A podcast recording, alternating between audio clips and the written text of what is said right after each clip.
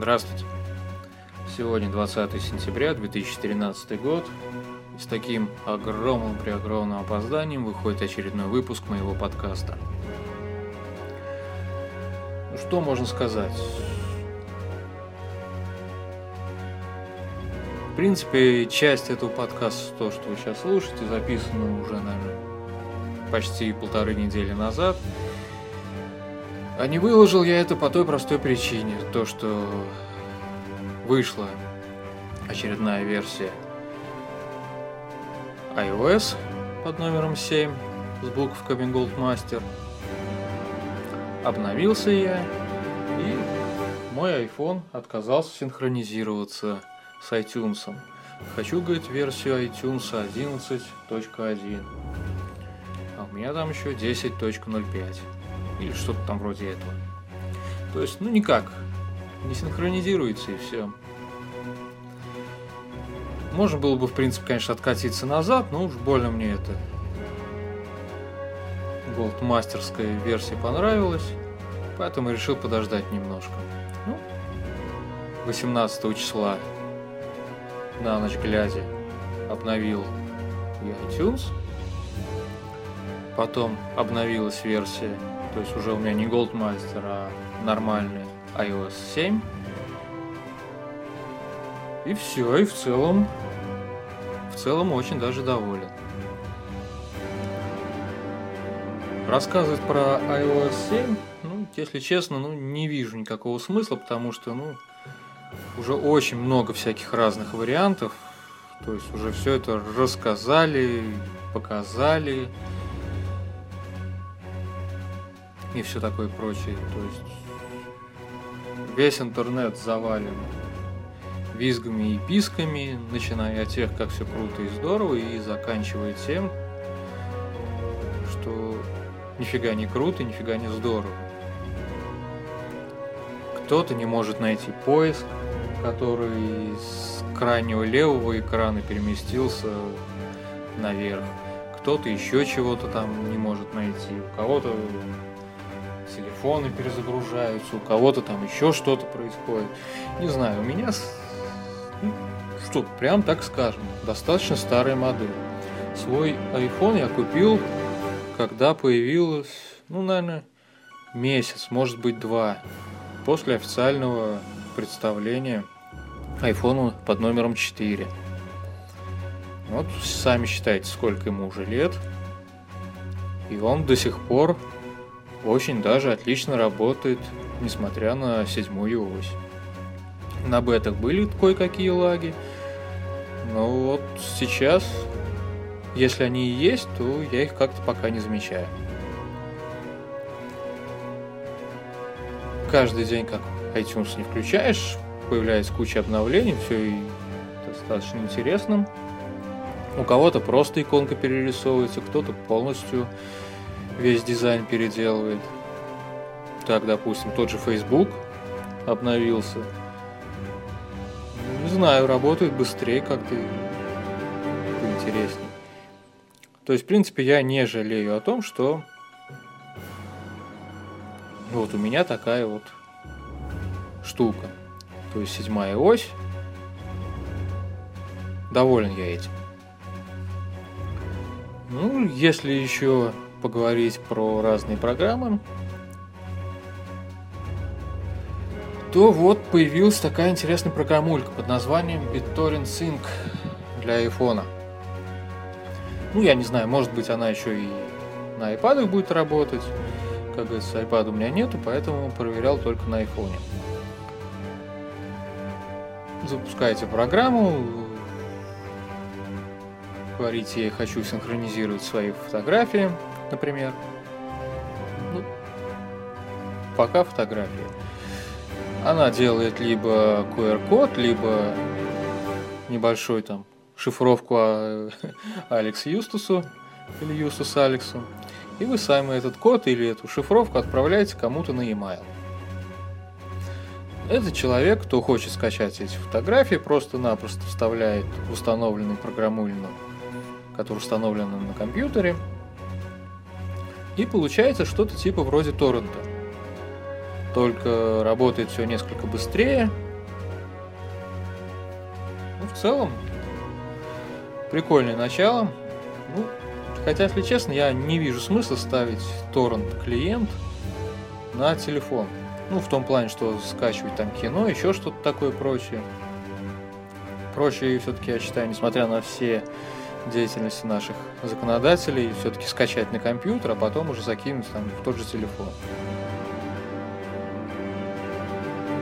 Ну вот для такого быстро передать фотографию, в принципе, вполне сгодится.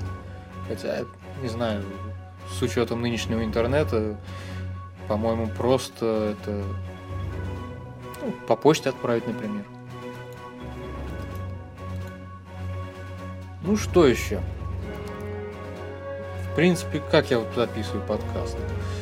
То есть у меня в iCloud есть заметка, и я туда вот добавляю темы. Проходит там какое-то время, то есть накапливается 5-6 тем, и я начинаю все это озвучивать. Ну, с учетом вот моей небольшой затяжки, про которую я уже говорил, как говорится, часть тем пришлось переработать. То есть, чтобы вам не давать подкаст, который будет идти 30-40 минут, как говорится, вот часть тем вырезал, часть тем заново записал.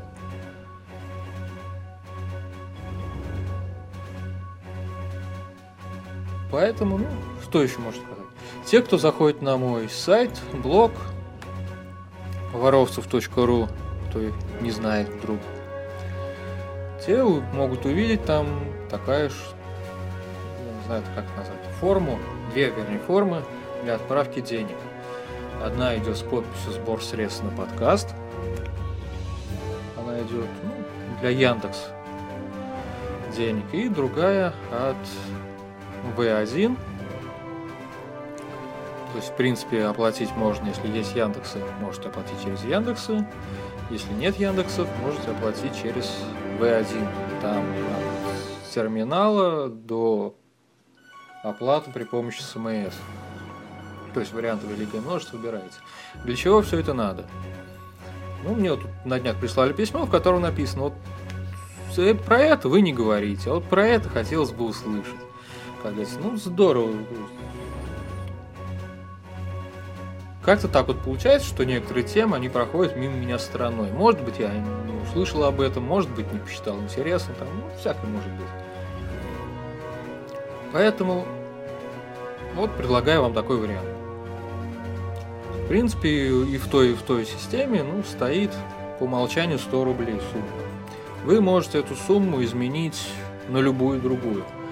Конечно, я был бы очень доволен, если вы 100 рублей поменяли бы там на ну, на сколько? Ну, на тысячу, например, на пять тысяч. Но если вы ее поменяете на один рубль, то есть ничего страшного не случится. Ну, про, сама, про саму суть. То есть будут говорить на примере вот Яндекс Денег этой формы. Сначала идет небольшое поле, которое там вот, сбор средств на подкаст, ниже поле. В этом поле вы просто напишите тему, про которую хотели бы услышать мое мнение.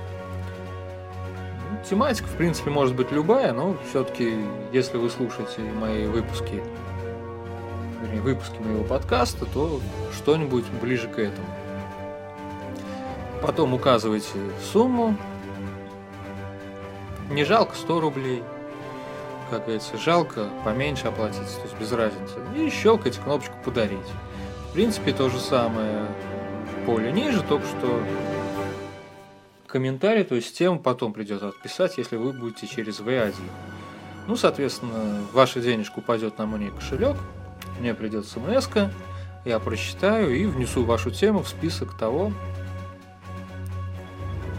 что буду обсуждать в очередном выпуске подкаста. То есть, вот, ну, считается такой вот платный вариант. Пойдет он, не пойдет, ну, без разницы. То есть, как говорится, в карман, а не из кармана. Ну, если говорить дальше про сайт, ну, вернее, про работу в интернете, то вот есть еще такая тема. Раньше мы работали, ну, я и моя команда работали с Фейсбуком, с Твиттером, Инстаграмом. Ну вот, а теперь еще и появилась ВКонтакте. Ну, ВКонтакте, в принципе, давно появился, но вот работать с ним начали мы совершенно недавно. И работаем мы с ним немного по другому принципу. То есть, если вам нужны фолловеры для Твиттера, Инстаграма, Фейсбука, то вы просто оплачиваете определенную сумму и благодаря, ну, сколько оплатили, столько и получили. Как говорится, заранее мы с вами все это обсудим, договоримся, если вы надумаете купить. Как говорится, с контактом немного по-другому.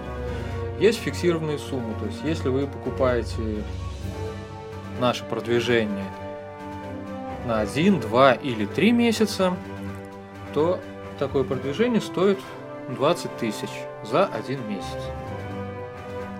Вы нам сообщаете критерии, по которым нужно набирать людей. То есть возраст, пол, где живут, ну то есть все, что посчитаете нужно.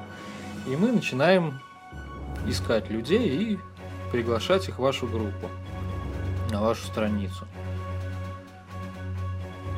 Сколько придет человек – ну, мы немного протестировали, то есть приходит от 5 до 15 тысяч. Соответственно, если у вас сиськи, письки и котики, то придет народу побольше. Если что-то замороченное, что-то связанное с какими-нибудь взрослыми темами, то народу придет, соответственно, поменьше. Поэтому вот у нас нет такого ограничения, что вот заплатил тысячу, получил пять тысяч рублей. Нет, если вы хотите, мы можем организовать и просто заплатим людям деньги, они подпишутся, вступят в вашу группу. Но, как показывает практика, польза от таких людей будет только одна. То есть увеличится число подписчиков в группе и все.